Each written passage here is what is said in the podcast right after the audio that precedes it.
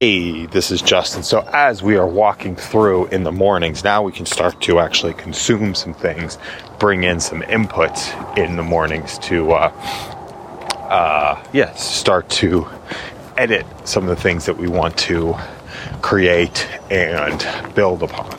There's, uh, yeah, just bring in some inputs and, um, and yeah, bring in some inputs and new uh, what am I, am I thinking here? Like, yeah, can get some articles teed up, can get some, um, uh, yeah, get some articles teed up to uh, to read and to listen to and to respond to.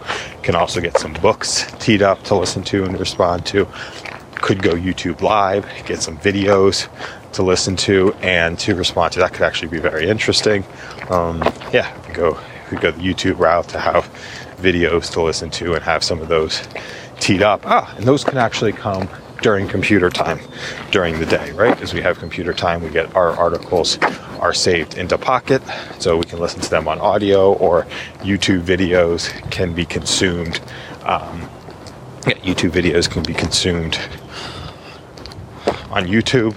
Um, so as long as we yeah, gather the links, ah, yeah, so gathering the resources of things that can potentially get us uh, moving in the right direction during the day. And uh, yeah, that'll be a lot of fun. So it'll just be a constant loop of, of, of, of processing items, right? We create our own sort of content, we consume content, and that starts moving us in the direction of some work. And the content would come from searches if we start to search for new, um, yeah, start to search for.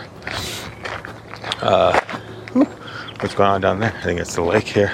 Yep, start to search for new, um, new, yeah, to answer some questions that are unanswered. So I think it starts with, yeah, it starts with an audio with a brainstorm, and then we start to create some key questions, and then we consume some information around those key questions to uh, see what we want to build out and see what we want to uh, see what we want to create. Have an amazing day.